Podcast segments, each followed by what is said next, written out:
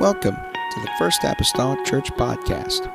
Our church mission is to love as God loves, showing compassion to every soul, thus winning those souls and equipping them to be sent out to plant and to harvest. Thank you for joining us today, and we hope that you are blessed by today's podcast.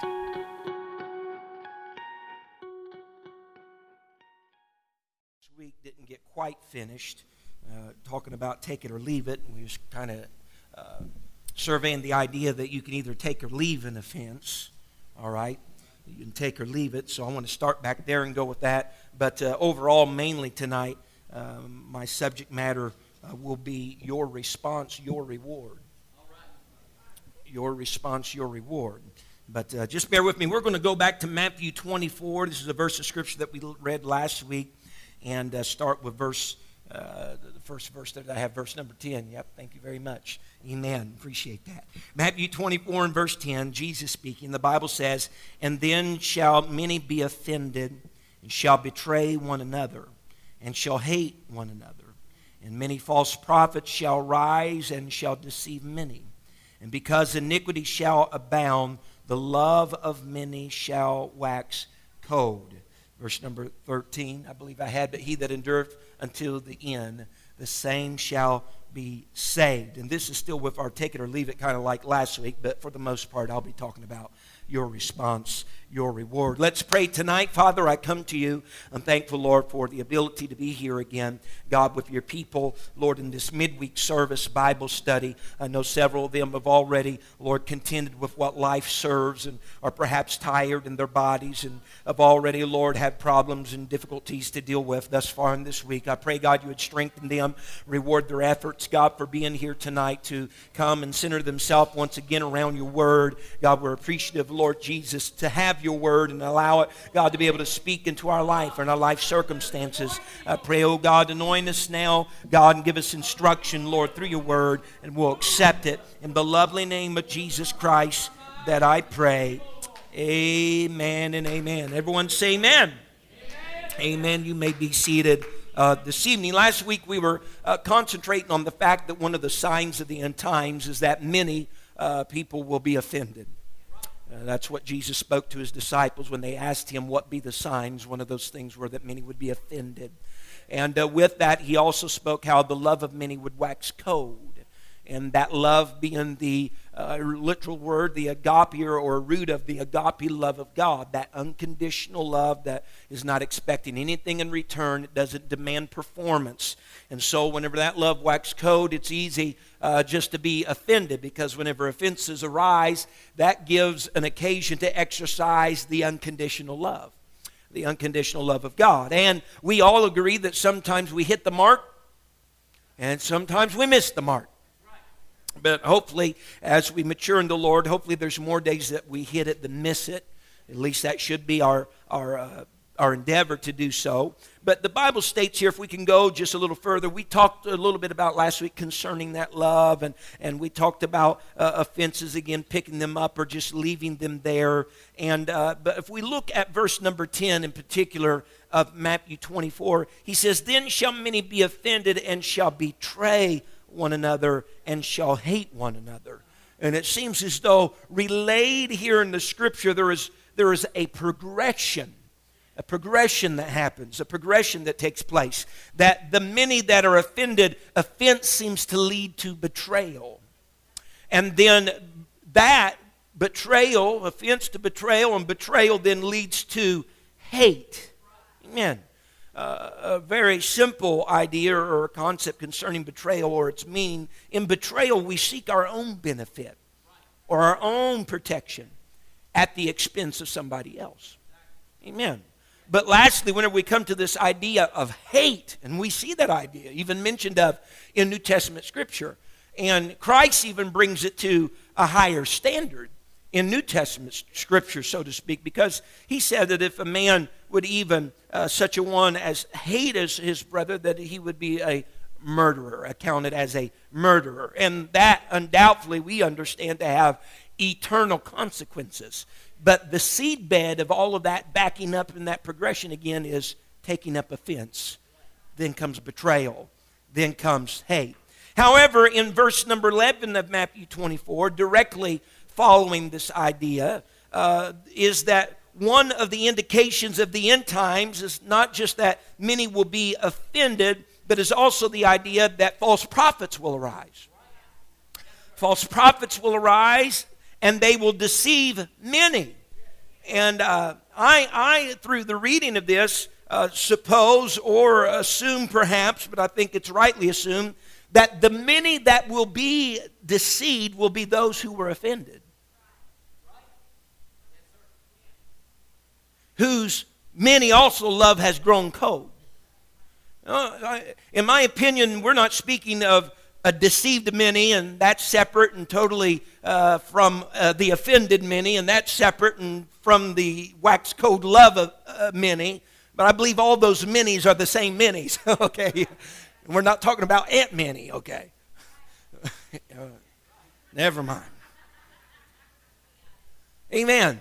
But but the, the, the many that are offended are the same many whose love have waxed cold. And the waxing cold of their love brought about the offending. And the, the many then that are being deceived by false prophets are the many who have been, been, been offended. The reason why is because all it takes to deceive an offended person is to elaborate on their negative feelings toward the offender.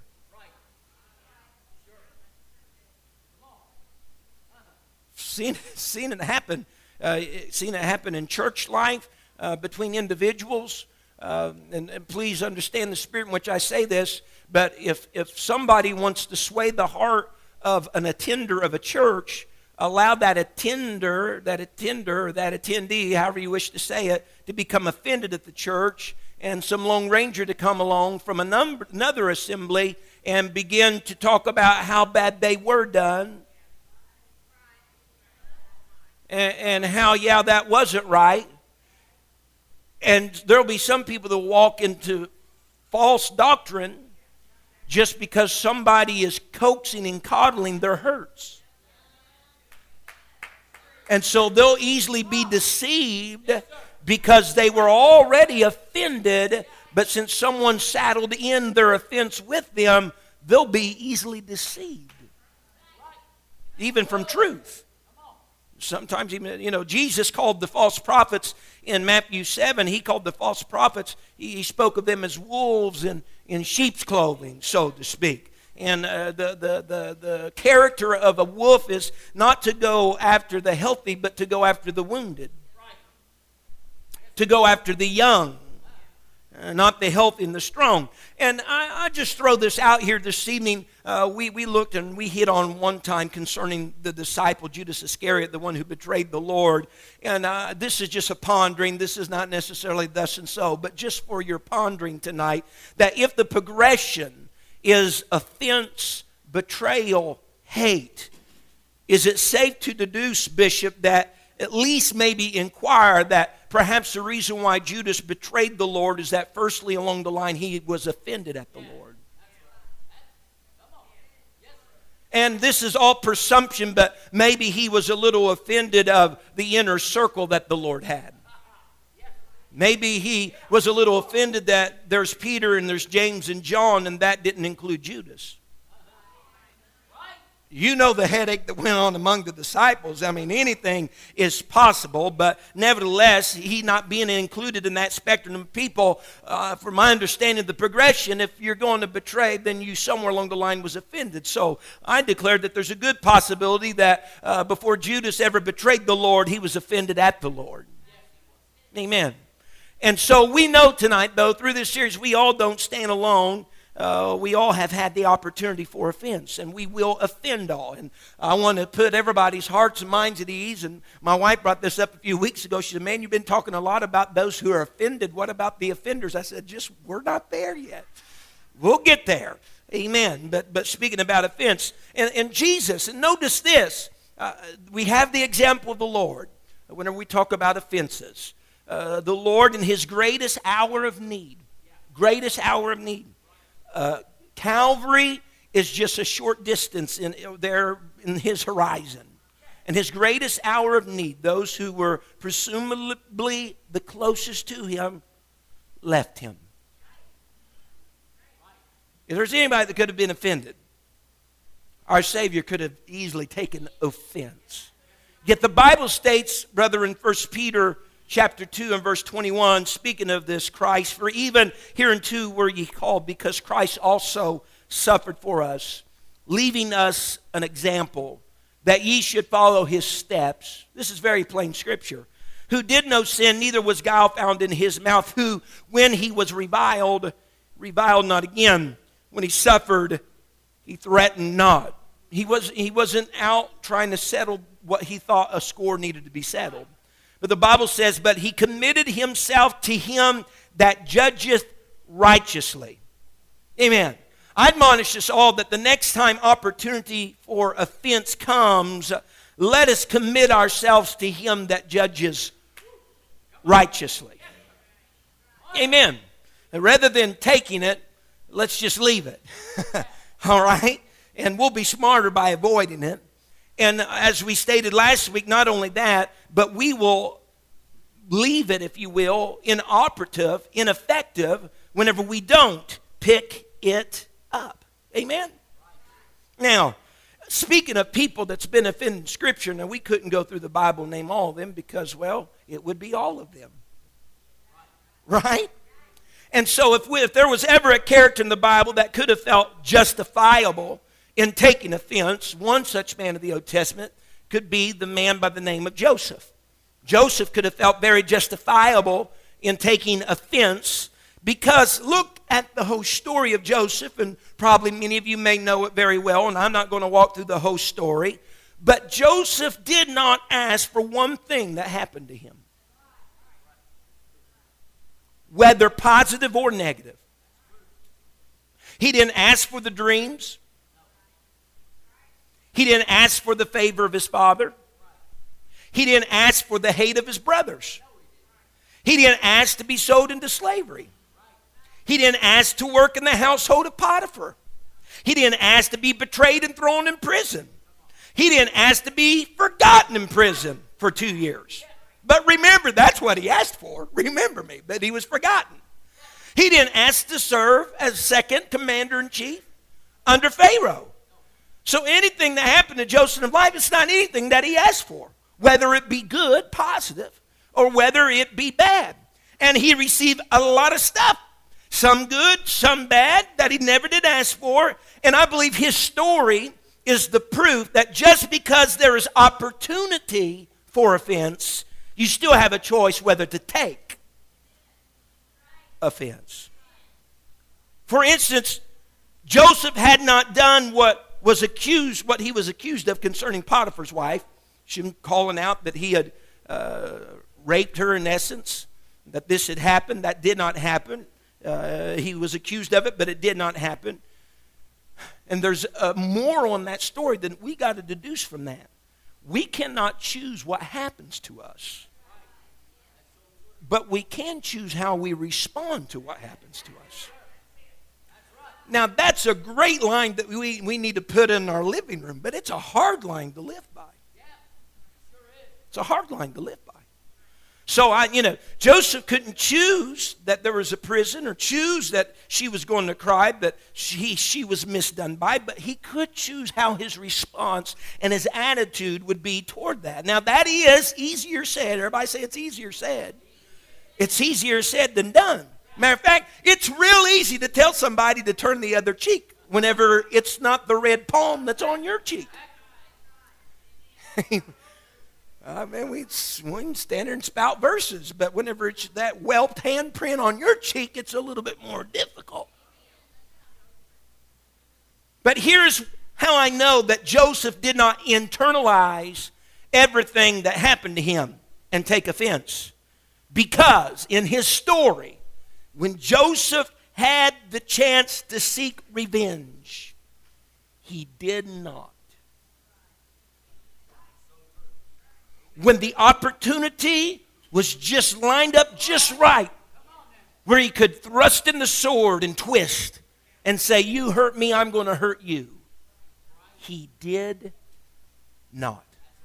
Matter of fact, there are at least two. There's probably more than that, but there's two major occasions when Joseph could have done this. And it's first whenever he first revealed himself to his brothers. Remember, they did not know him as Joseph, their brother. Been so long, didn't recognize him. He spoke in the Egyptian tongue. He used an interpreter, so it was kind of masked over. But whenever he finally revealed himself to his brothers, the Bible says when they realized that's Joseph, our brother that we sold into slavery, that our dad's thought's been dead all these years, the Bible says they were troubled at his presence. They were troubled to be in the presence of Joseph. But you know what Joseph did? He wasn't like, yeah, you low down good for nothing scoundrels, let me call these masses of men. We'll put you in stocks and bonds and lay stripes to your back, and we're going to take your children. No, no, he didn't do all that. The Bible says whenever he understood that they were troubled at his presence, that Joseph began to reassure them to not be grieved and to not be angry with themselves.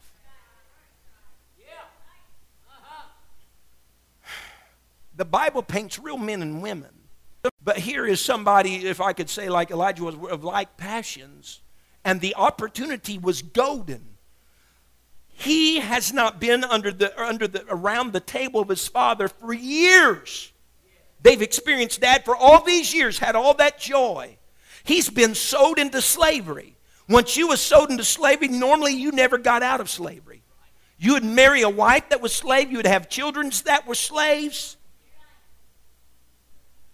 They ruined his life. Can someone say it ruined his life? I know, because sometimes people felt like others have done that. And they've ruined my life. But whenever he had the opportunity to flip the coin over and do the same to them, he says, don't be grieved. Don't be angry with yourself. What are you saying, Joseph? It's all right. He had a second opportunity to, whenever his father finally died and passed away.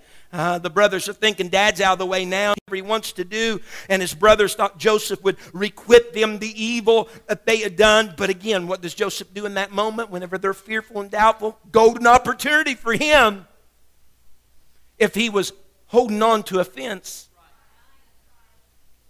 Golden opportunity if he was begrudging in his spirit for all these years. To lay down the hatchet. But not so. Again, he allays their fears. I'm not going to do anything to you. I'm not going to do any harm to you.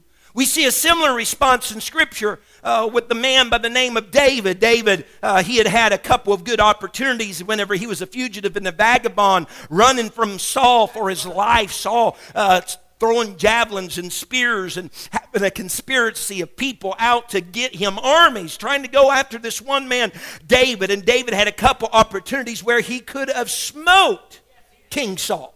King Saul comes into a cave at one time, and David is back there in the recesses of the cave, and Saul's in a very compromising position. And David could have took his life right then, but he did not. Not only that, David had some of his own soldiers around him, encouraging him, smite him to the ground, David. He's, can you hear it? He's done you so wrong. He's been trying to kill you. You've been a fugitive as a result of him. Smite him, David. Take advantage of it. Do it right now. You know what? That's what Abishai says. You don't even have to touch him. You just say the word, and I'll take care of it, and I won't have to smite twice. He'll be a dead man. How do, you know why? I believe David didn't take offense. He didn't internalize everything that had happened. How do you know it? Because when he had opportunity to do it and even had the encouragement of others to do it, he said, nay, nay, nay, nay. I'm not going to do it, nor are any of you. I tell you what, it takes a big person to, that you can be done wrong without taking offense. Listen. If you don't take offense, that does not mean you weren't done wrong.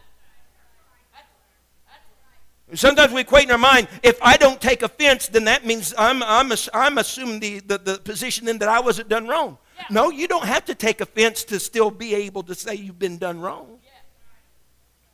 Yeah. Amen.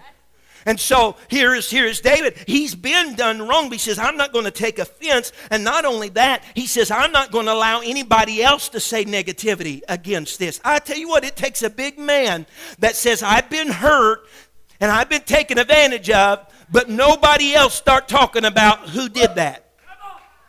Yes. Come on now. Amen. But in essence, that's what David did. Had prime opportunity, but he didn't.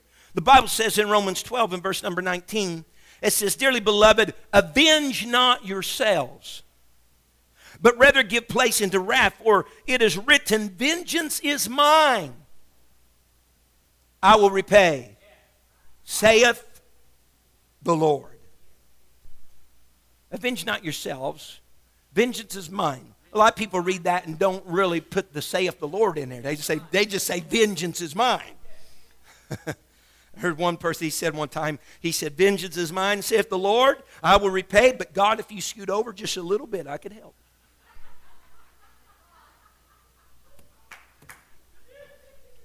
Amen. And I can't, I can't totally close my mind to that and say, I haven't thought that a time or two. God, you just, you know, you just kind of scoot a little bit and, you know, I'd help you and I'll be your servant in this one, Lord. You bid me go and I go. Now, there's something critical to recognize here this evening, and that is this. There is a distinction between vengeance and revenge. Injuries are revenged. Crimes are avenged. Revenge is an act of passion. Vengeance is an act of justice. The object of revenge is your enemy, or if you will, the one that you took offense from. And revenge isn't normally returned in likeness, meaning it's usually administered to a greater degree than what the original offense was. That's not the case, though, with vengeance, which is just justice. It is a payment that is suitable to the crime. But revenge usually always goes with a payment that is increased mm-hmm. in comparison to what has been done. And at times, offenses boil down to fighting for our rights. Offenses, fighting for our rights. It was not right what they did. It was not right what they said. And in it, we want to prove that I am right. The best argument in marriage is a competition over who is right.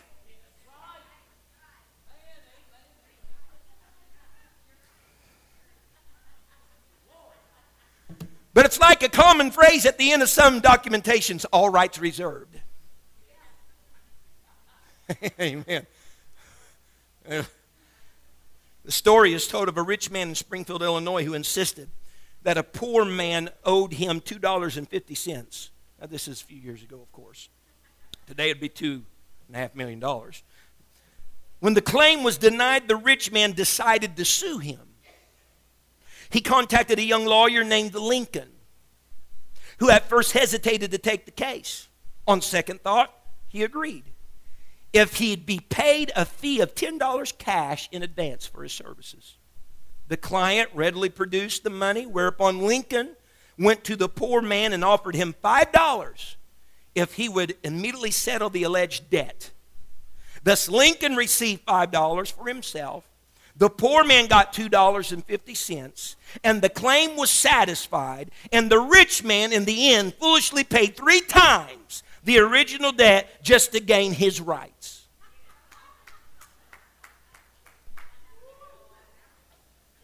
And the moral of the story is this, folks. Value your relationships more than you value being right.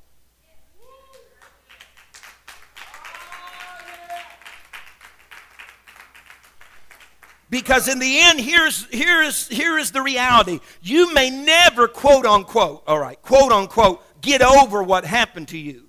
But somewhere along the line, you must get beyond what happened to you. Again, the story of David and Saul, it's a prime example of getting beyond offense, or at least a good test whether you are offended by someone. When David received word, listen to me now, whenever David received word that Saul was killed on Mount Gilboa and that servant came telling him that, it grieved, it grieved David. David didn't get the band together to strike it up and throw the confetti and have a victory march and just say, hey, tell me where he's at and we'll go march and trample on his body. No. But whenever he heard word of what had happened, horrible thing happened to someone who had legitimately, or, or at least in his mind, had definitely hurt him, he was not happy about that. He was not happy about the, the, the mishap of someone who hurt him. This is the Bible. It's scriptural. You know what it tells me? It tells me that David had got beyond beyond that circumstance, beyond that situation, insomuch so that even the servant was kind of proud about having taken the life of Saul. David says, come here. Killed him. Amen. Well, David, isn't this somebody that's hurt you in the past? Yeah. But that was in the past. Amen. The Bible says in Proverbs twenty-four, verse seventeen, it says, rejoice not when thine enemy falleth, and let not thy heart be glad when he stumbleth. Verse eighteen, lest the Lord see it, and it displease him, and he turn away his wrath from him. In the Hebrew, the implications of the wording in Hebrew is actually this. If the Lord would see it and it displease him, and he turn away his wrath from him and turn it toward you. So don't rejoice whenever your enemy falleth, or something bad's gone, and your heart gets joyful because he stumbleth, because the Lord may see it and be displeased that all this happened and turn that wrath away from him and put it on you. In other words, don't, don't get all excited and throw a party about when somebody is reaping what they sowed against you. The law of harvest is there. It will happen. But it doesn't mean we got to have a party over it. Because doing this, in reality, it really sets and unveils what our true heart is. That perhaps we had a heart that was set more on revenge than vengeance. Amen? So David, he wasn't, he wasn't offended. He, wasn't, he, he was lamenting. He was crying. The memory of everything that had transpired while he was a fugitive, the, the javelins, all of that fresh on his mind. But at this time, David's own response reveals to you and I that he was beyond it. Amen. So we get offended with one another. I want to just kind of do a little transition here. We talked a lot about offenses between people. I want to transition here for a moment and talk about offenses in churches. Because until now we've been talking about mainly offenses in people. I want to talk about offenses in churches. Because a common reason people change churches is over real or, again, perceived offense. People can take offense with someone within the church, or they can take offense with the pastor and family, sometimes due to the preached word of God. And thus the attitude is, is that the church, they encompass the body of believers, that the church has done them wrong. And so it becomes a problem with the church. Now let me, I want to give you some advice that was given me before I ever came home here and was thinking about coming back home and, and, and setting up here as, as a place until God would ever say otherwise. And this is where I'm at until God would ever say otherwise. This is where my concentration is. And I'm not just looking in the clouds waiting for it to turn into the letters of some other church, okay? But what was spoken to me, the advice that came to me before I ever came back home was this, is that one of the first things, Brother McGee, you should settle is, is that church is where God wants you to be. Now, I state that for a pastor, but I state that for every saint of God.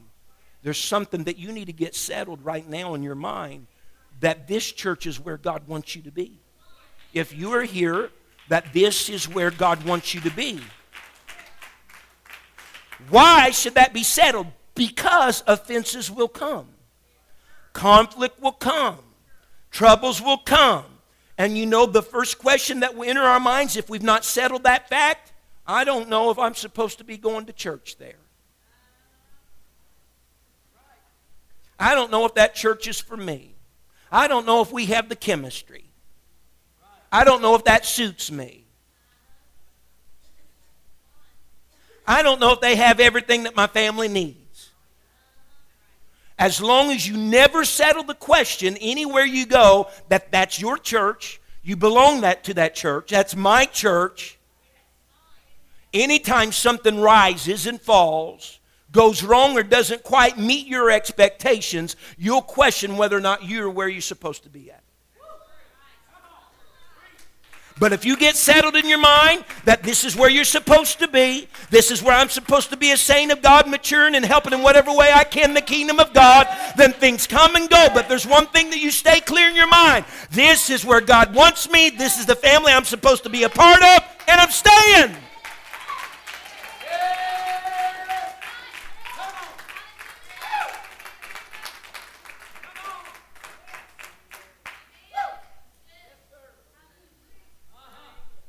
So if you'll settle that fact, if we'll settle that fact that we are where we're supposed to be, when, when, when the other winds blow, you'll not uproot. Unless, of course, and please don't mistake me, I understand there are absolute God, d- divine God moves that God has a person go to another place. I understand that jobs take place and happen. And you know what that is? That's the handiwork of God and all of that. He could have prevented it if he wanted to prevent it. Amen. So I understand there's things like that that always, always happens. Amen. But if the absence of problems, troubles, and offenses were the so indicators about whether or not you were in the right place or not, or doing the right thing or not, then none of us would be doing anything right now. And we wouldn't be a part of any church right now. And let me just be absolutely honest that there are some people that have that problem. They've never got settled on that a, a, a place in the world or at a particular church is their family, is where they need to be and where God has them to be at. And since they never got settled on that, things rise and fall, and they're looking for a new double doors to walk through. The Bible says in First Corinthians twelve, eighteen, Brother, Brother Cruz, but now hath God set, everybody say God set, the members, everybody say everyone, of them in the body as it hath, everybody say, pleased him. Yeah. Yes, now this, just listen with me here for a moment. If God has placed me in the body, listen to me, among a certain church, someone hear me, I need to figure out what I need to be doing there. Because God has set me in the body, particularly in that certain church, for it pleased him for some purpose. And so if I'm here, I got to figure out, why am I here? What should I be doing as I'm here? I got to find my purpose. And I got to execute my purpose. Rather than having a wandering eye for the next best thing in my eyes that's coming along. Or the next opportunity that sounds a little sweeter that's coming along. Just because an opportunity or there's more money in it or something sounds sweeter doesn't make it right if it's going against where God has ordained you. Now, if God says move, I can't say anything. You wrap my hands behind my back. If you said I prayed and it's God, so be it. Go with God. Yeah.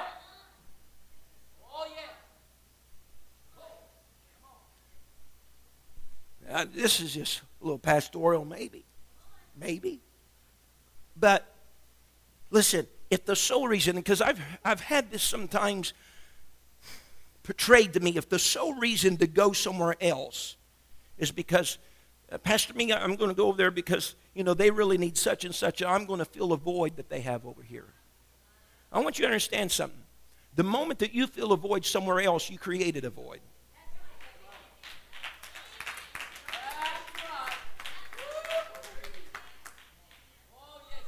So I, I believe I believe soundly concerning God's word that God has put us where we are, even in your church where you are.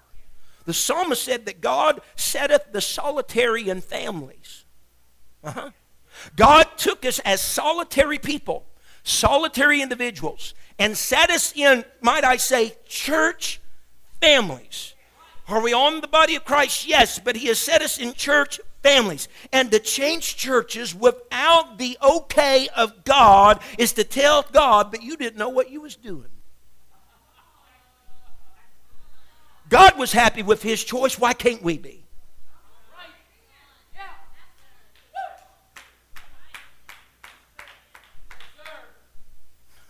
The Lord, and I, I mean this sincerely, folks, um, the Lord should really be a guide whenever you choose a church. It should not just be left up to Paul McGee. Well, I'm going to, that's going to be my church. I should really have some guidance from the Lord that he's going to set me in the family, and the he's going to, I'm in the body, but he's going to position me right in the body where it's going to best please him, and I'm going to function to the best of my ability. So he set us in the body as it has pleased him. So listen, if we are a part of the First Apostolic Church, and this is the best way I could explain it, but if we're part of the First Apostolic Church arm, all right, if we're part of the First Apostolic Church arm, then God has set us there for a reason.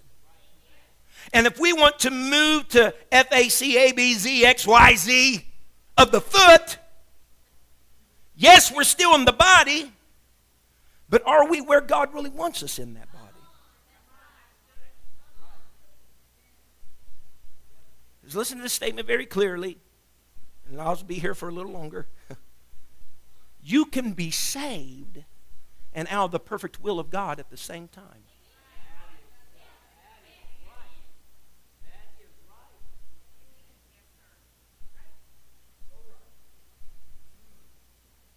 So the only time that real church moves should happen is if God orders it, God directs it, God changes the job location, and then there should not be, and whenever that happens, then there shouldn't be any offensive trail left behind you in your old church.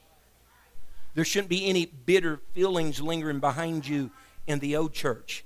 I love the phrase that, uh, I get, again, much of influence of this came, came from, I say much of it, as I've gotten into it, not as much as what I thought, but anyway, it come from, and uh, John Bevere suggests that an exit sign, uh, an exit sign when a person or family leaves, you know that it's directed by God legitimately for them to change church. Whenever he uses Isaiah fifty-five, he says, "For ye shall go out with joy and be led forth with peace."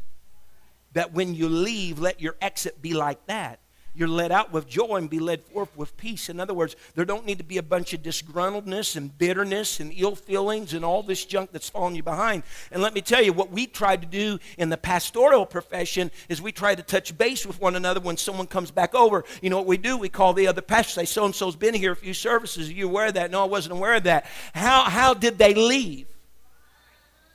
How was the conditions at home? Well, it wasn't too good. You know what? We really want to try to discourage people leaving with offenses. The right position of a pastor would be if they left with an offense, you go back home and you get the business taken care of. Amen. Remember, back in our series on Elijah, anytime Elijah moved on to another place, it always hinged upon the word of the Lord came to him saying. I mean, there were even times it was, I mean, it was getting kind of, whoo, you still want me here, God?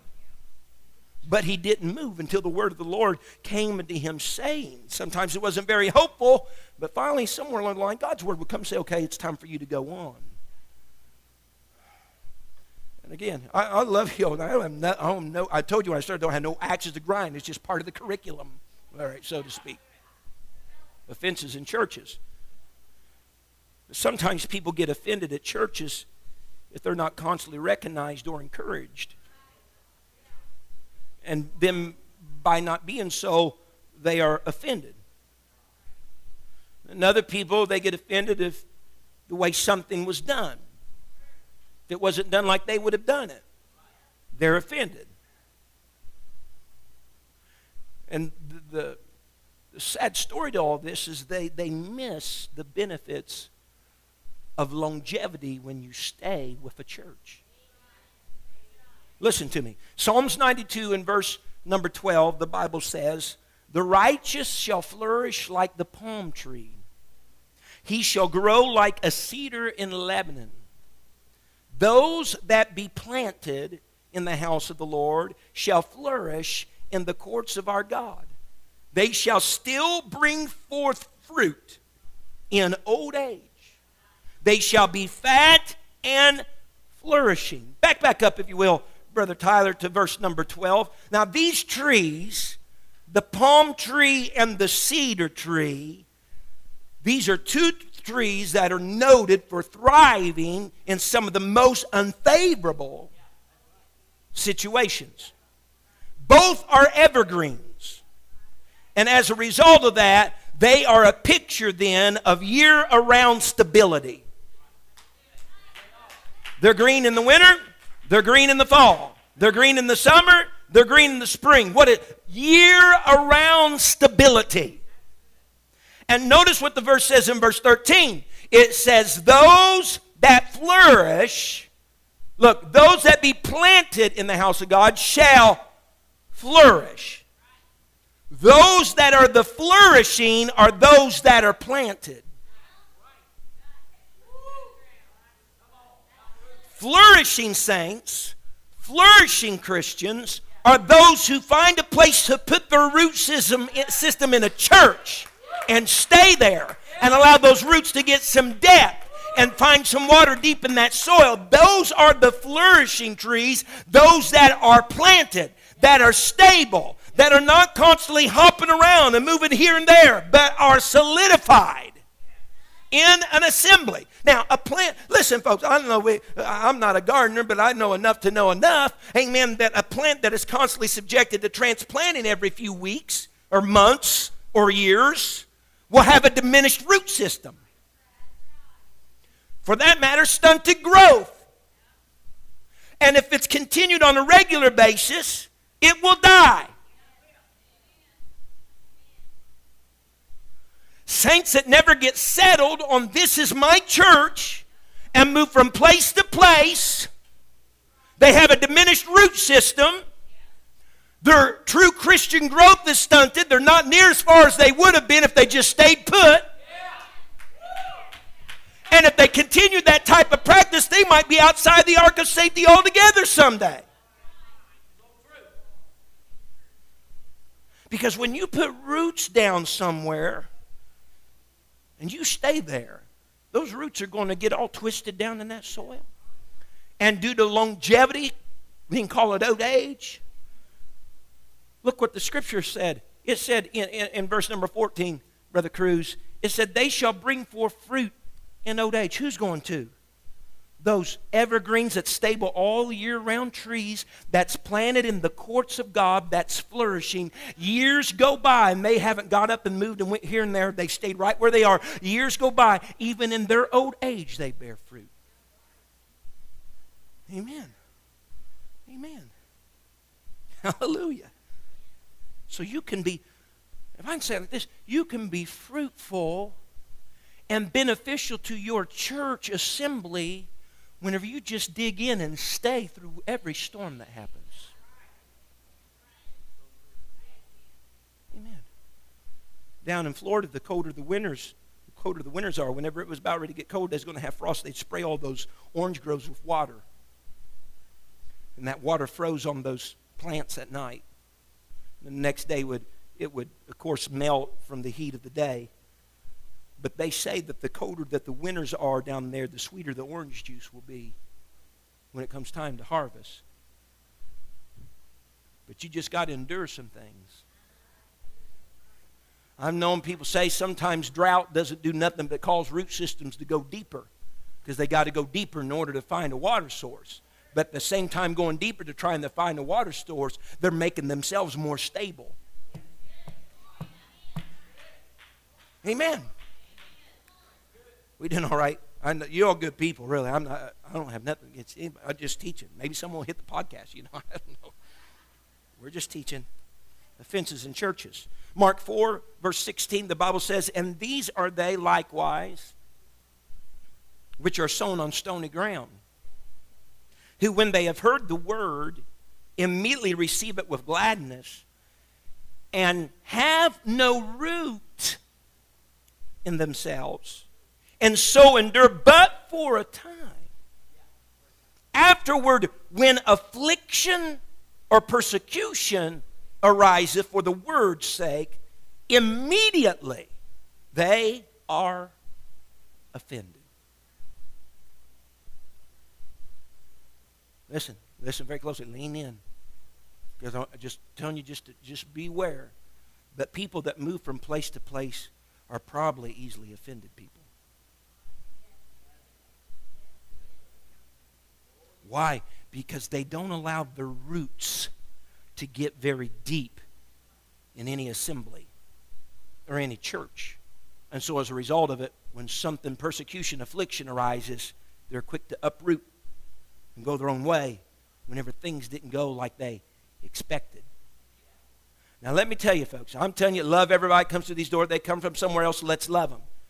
But you just bear Brother McGee's words in mind, that if they'd been to several different places before they ever got here, this here is nothing more but a rest stop.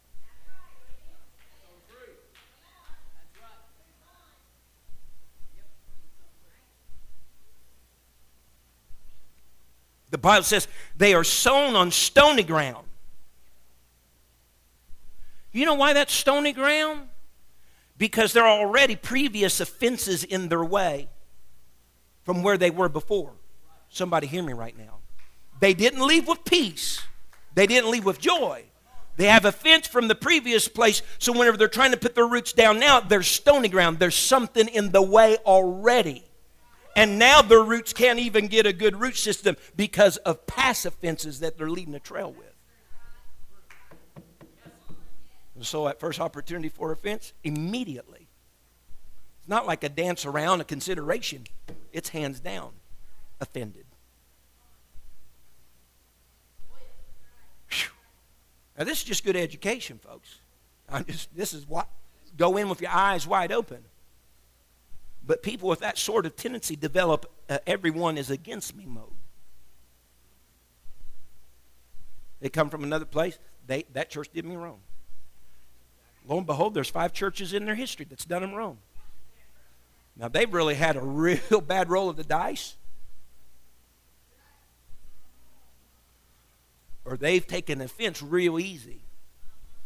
Or they've assumed that everyone is against me mode. You know what happens? Then you begin to isolate yourself. Is there not a church good enough for you? There's not a pastor good enough for you.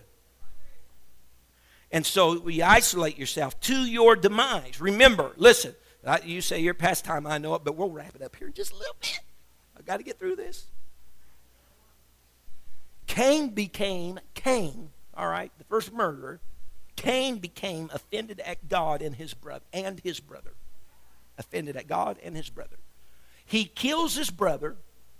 That was revenge. And he leaves. Listen, he leaves. The Bible says plainly, he left the presence of God. And as a result, he sets out on a lifestyle of being a fugitive and a vagabond because he didn't stay and work through his feelings. Mm-hmm. And as a result, Scripture says, he could no longer cultivate the ground and wait for the harvest because he was constantly on the move. People that are constantly on the move had a hard time being fruitful people because they can never stay around for the harvest. If you'll stand with me tonight, I'll close with this. This is very true, and I'll, I'll close with this. I really will. I really will. Paul McGee guaranteed I'm going to do it. John Bevere said this. He said, offended people still may experience miracles. Offended people may still experience words of utterance, strong preaching. They can even experience healings in their lives. Offended people and experience all that. He says, but these are not gifts of the Spirit. He said, but these are gifts of the Spirit. Sorry. These are gifts of the Spirit. He says, but not fruits. He said, we'll be judged according to our fruits and not our giftings. He said, a gift is given. He said, but fruit must be cultivated. And guess what? That takes time. That takes longevity. That takes staying around. Amen. So your response, your reward. If I can whet your appetite for next Wednesday, I'll be talking along this line. God's sovereignty and Satan's devices. God's sovereignty and Satan's devices. In this series, we offend all. Will you grab your neighbor's hand if it's appropriate? Let us pray together tonight. Thank you for listening. If you would like more information about our services and activities, you can find us on Facebook, Instagram, and Twitter with the username F A C M C. Again, that's F A C M C. Thank you, and have a blessed day.